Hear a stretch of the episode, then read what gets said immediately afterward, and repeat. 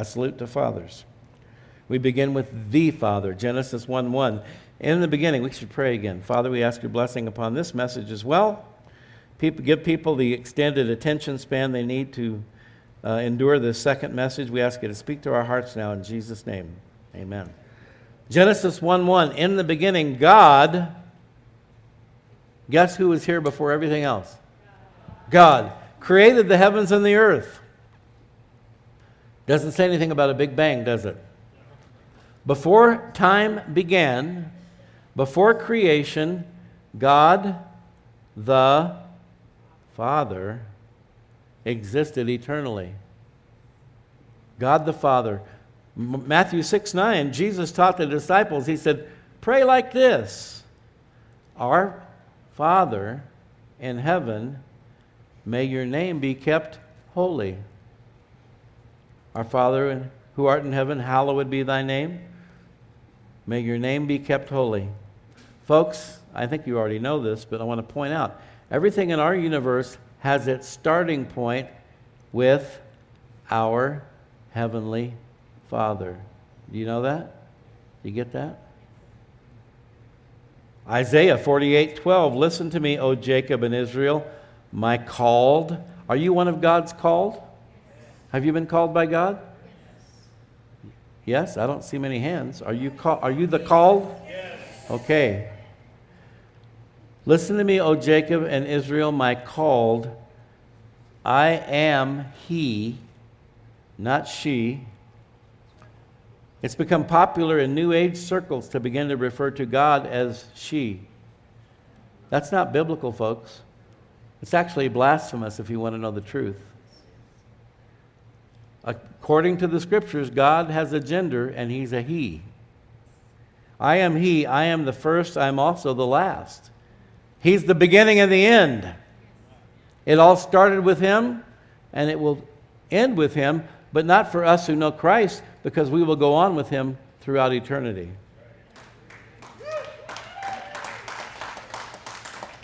Here's the Noah Webster 1828 definition of father he who begets a child. In Latin, genitor or generator. That's part one of Webster's definition. Part two, the first ancestor, the progenitor of a race or family. Adam was the father of the human race, Abraham was the father of the Israelites.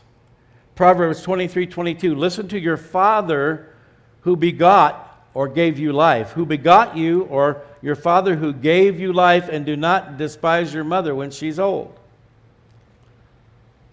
So, as we talk about saluting our fathers here today, the Bible makes it clear that the foundation for a God ordained family unit. How many of you believe that there is such a thing as a God ordained family unit? It's both a father and a mother Having said this, the Bible also makes it equally clear that there's a God ordained structure in a healthy, functional family where the father is the genitor, the, the generator, the progenitor, the initiator and originator of the marriage relationship and the production and training of offspring. And so, for better or for worse, we know that people have all kinds of issues with their fathers. There's great fathers, there's okay fathers, there's not so great fathers because We've all sinned and come short of the glory of God. But for better or for worse, all things emanate from Him, Dad. And yet, in today's world, there's a massive onslaught against the whole idea and concept of fatherhood. Men are mocked, ridiculed, castigated, and made to look foolish on the TV and the movies and the media. Are they not?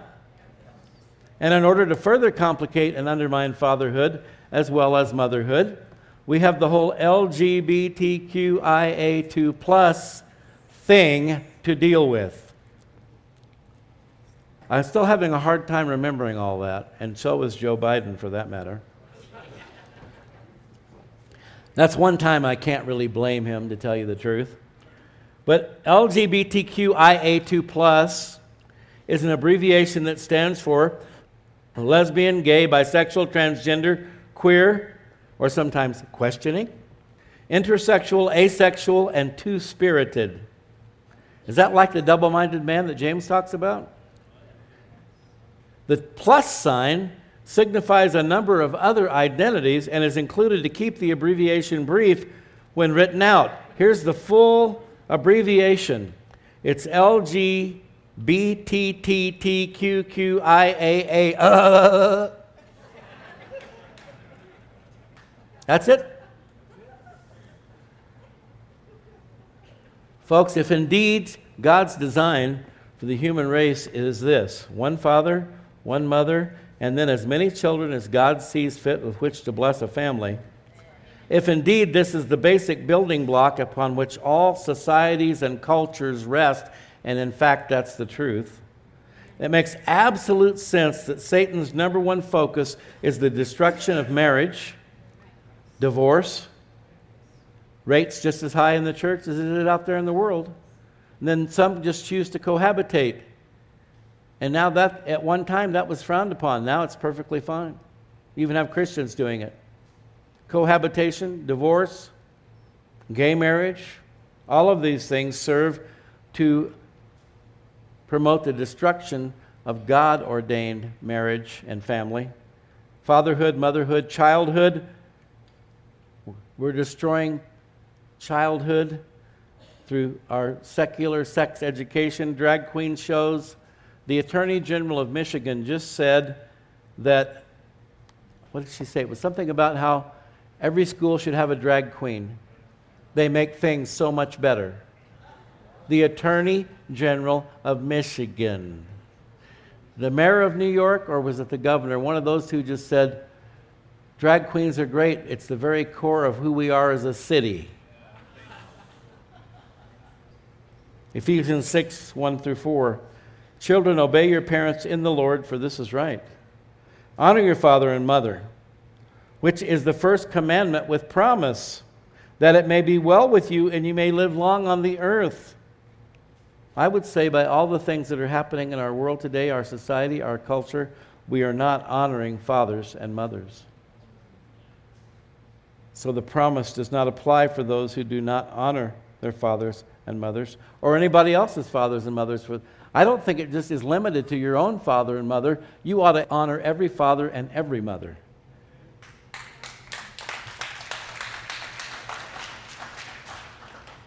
And by the way, it isn't based upon how well those fathers and mothers perform. When the Bible tells us that we're to submit to those in authority, it doesn't say only if they're really good people.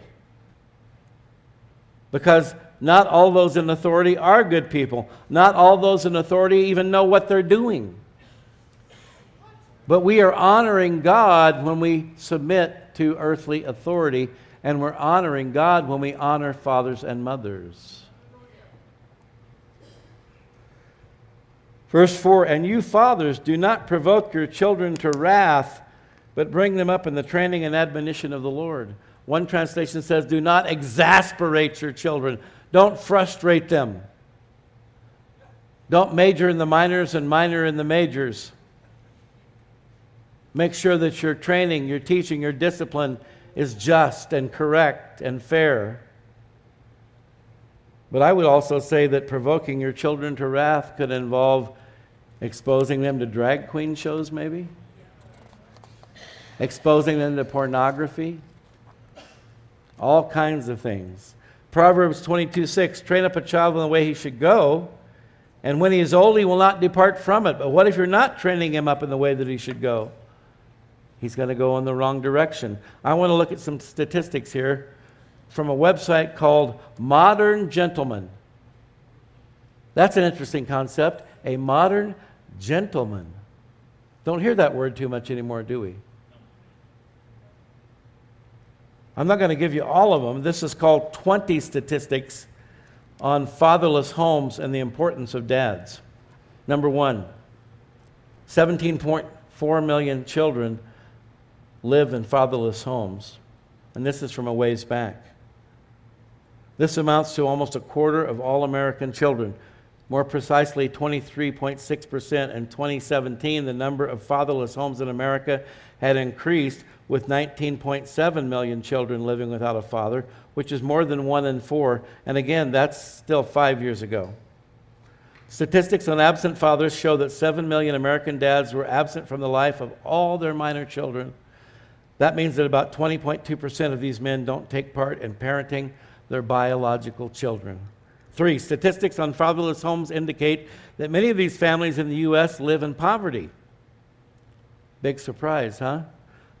Female led homes with no spouse present had an alarming poverty rate of 47.6% in 2011, more than four times the rate for kids living in families where both parents are present. Four, father absence statistics show that adolescent women from fatherless homes have a higher chance of getting pregnant. In other words, out of wedlock. According to a 2012 study, fatherless homes and teenage pregnancy might be connected. The research included 263 adolescent women aged 13 to 18 seeking psychological help. It showed that young women who come from homes where the father is absent are 3.5 times more likely to get pregnant than adolescent women from father present households. Also, pregnancy was prevalent in 17.4% of cases in fatherless homes, which is much higher than the estimated 4% in the sample of the adolescent population in the U.S. in 2009. So, again, an old statistic, and these things always tend to increase rather than decrease. Six, statistics on fatherhood suggest that the lack of interaction between fathers and infants can forecast behavioral issues later in life. The longitudinal cohort study found that from as early as age one, kids may express negative behaviors as a result of not having enough interaction with their fathers.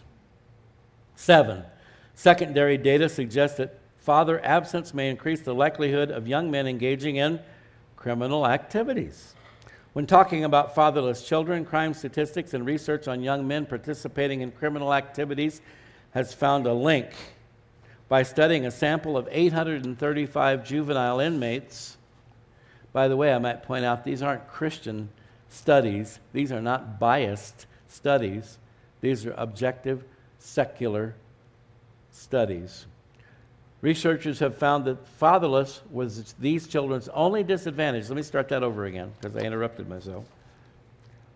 By studying a sample of 835 juvenile inmates, researchers have found that fatherlessness was these children's only disadvantage compared to others on an individual level. Professionals found that juveniles from fatherless homes, now listen to this one, are 279% more likely to carry guns and participate in drug trafficking than those who live with their fathers. What percentage of criminals are from single parent homes? Even though pinpointing the exact percentage of criminals comes from single parent homes is difficult, most professionals agree that the majority of inmates come from fatherless homes.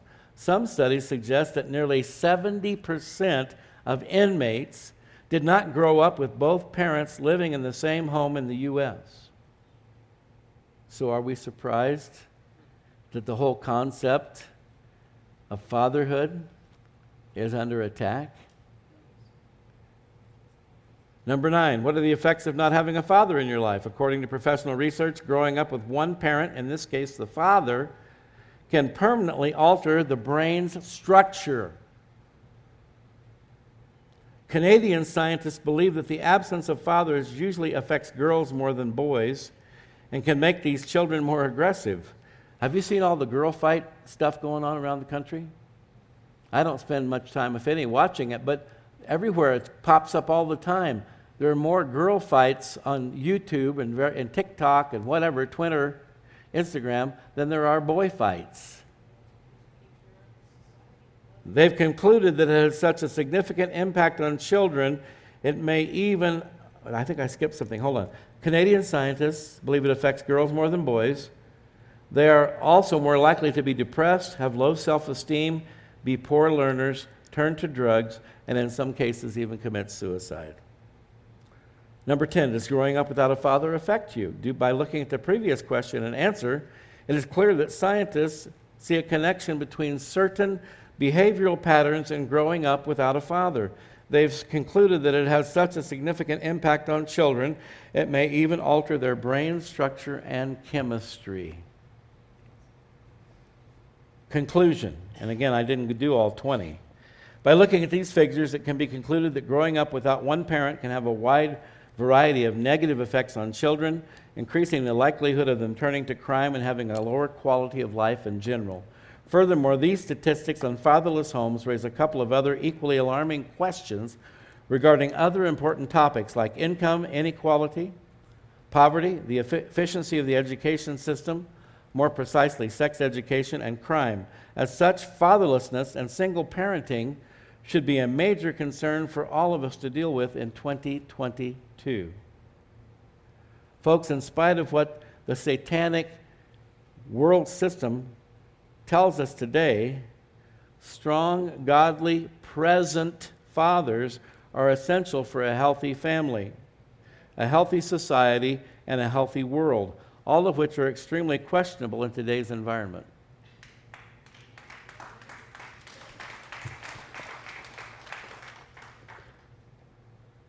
And yet, a lot of the brainwashing going on is telling kids and moms Dad is just a big pain. He's a drag on our family. We don't need him. We don't want him. Get him out of here. And so we see a serious deterioration in the men of our society, emasculated, neutralized, neutered, if you will.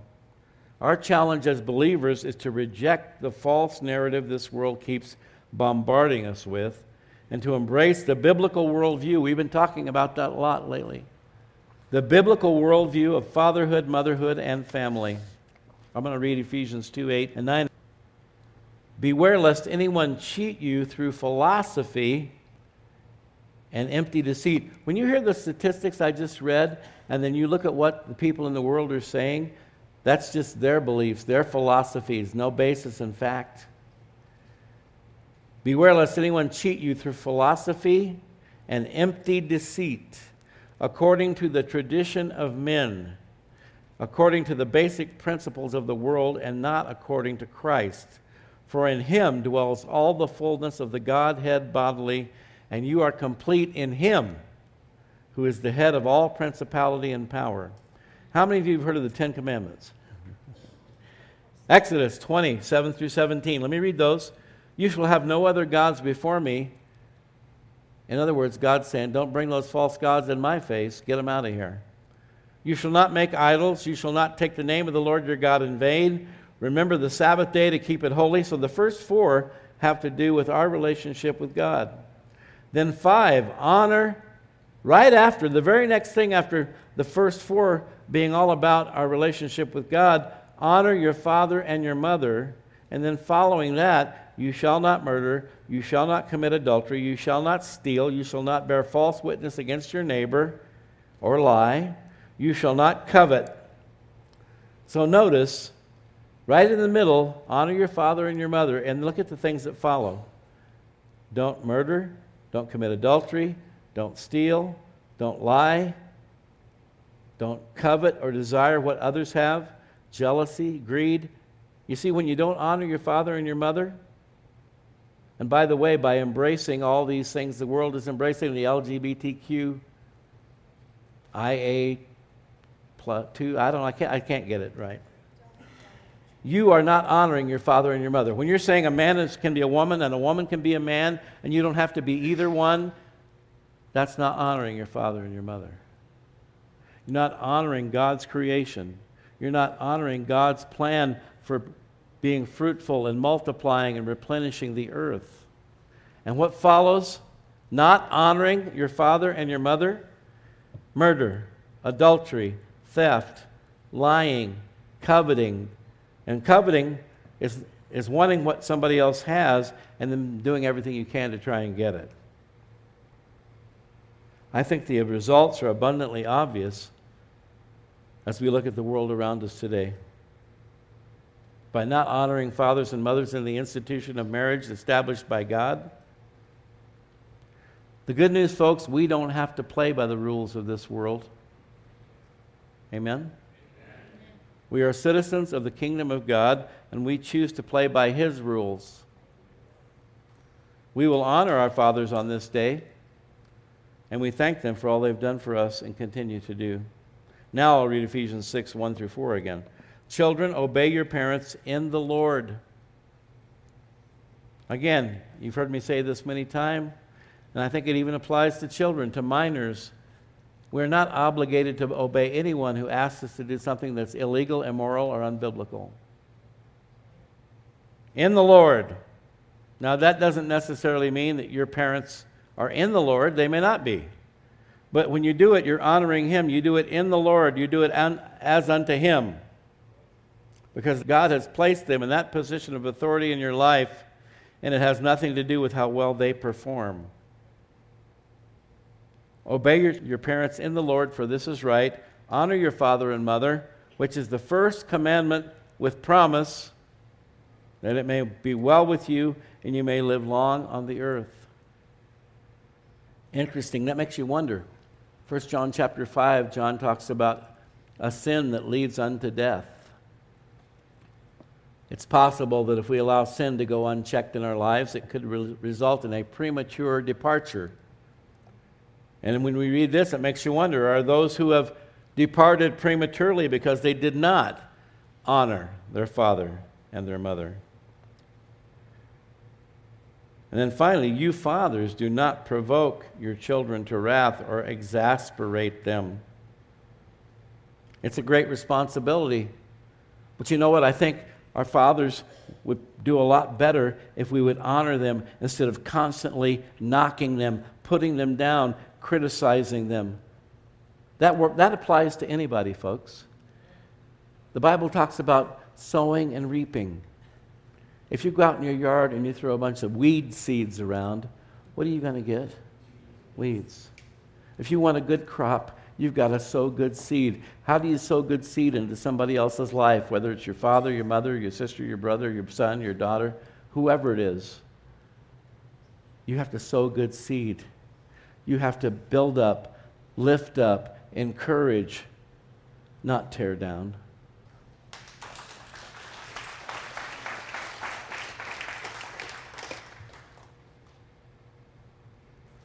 Do not provoke your children to wrath, but bring them up in the training and admonition of the Lord. We need a whole lot more of that, folks, in our world today. I think I've just laid out everything basically that tells you where our society is at, why it's where it's at today. It's blatantly obvious. Godly Christian fathers, everywhere we salute you. We call upon all men everywhere to yield their lives over to God and to his Son, Jesus Christ. Confess Him as your Lord and Savior, and dedicate yourselves to a life of obedience to the God of all creation. Let's stand.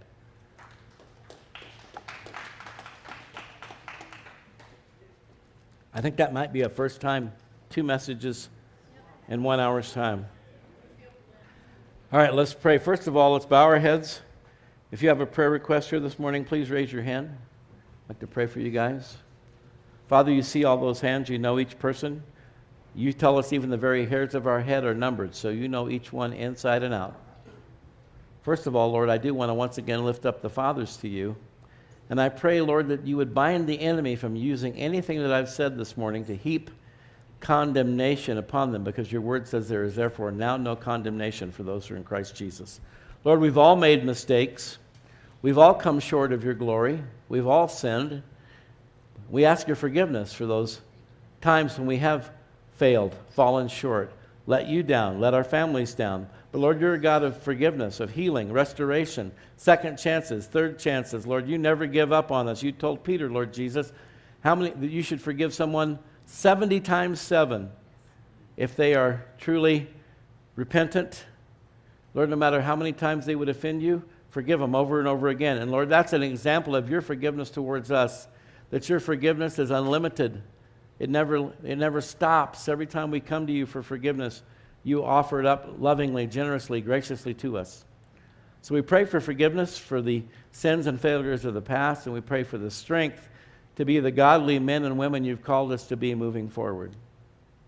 Father, I do lift up those who've raised their hands today, some for healing, for health problems, that you'd pour out your healing oil upon them. Lord, give them strength and healing and restoration from any and every affliction from the very worst to the very least, God, we ask for healing in the mighty name of Jesus. We pray for mental and emotional issues, Lord. Sometimes those can be even more debilitating.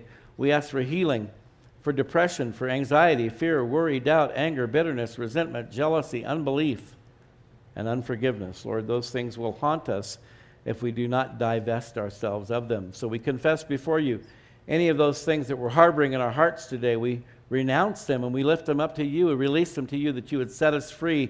Lord, you said you came to set the captives free, to heal the brokenhearted. We pray for healing today for brokenhearted. We pray for the captives to be set free in the mighty name of Jesus.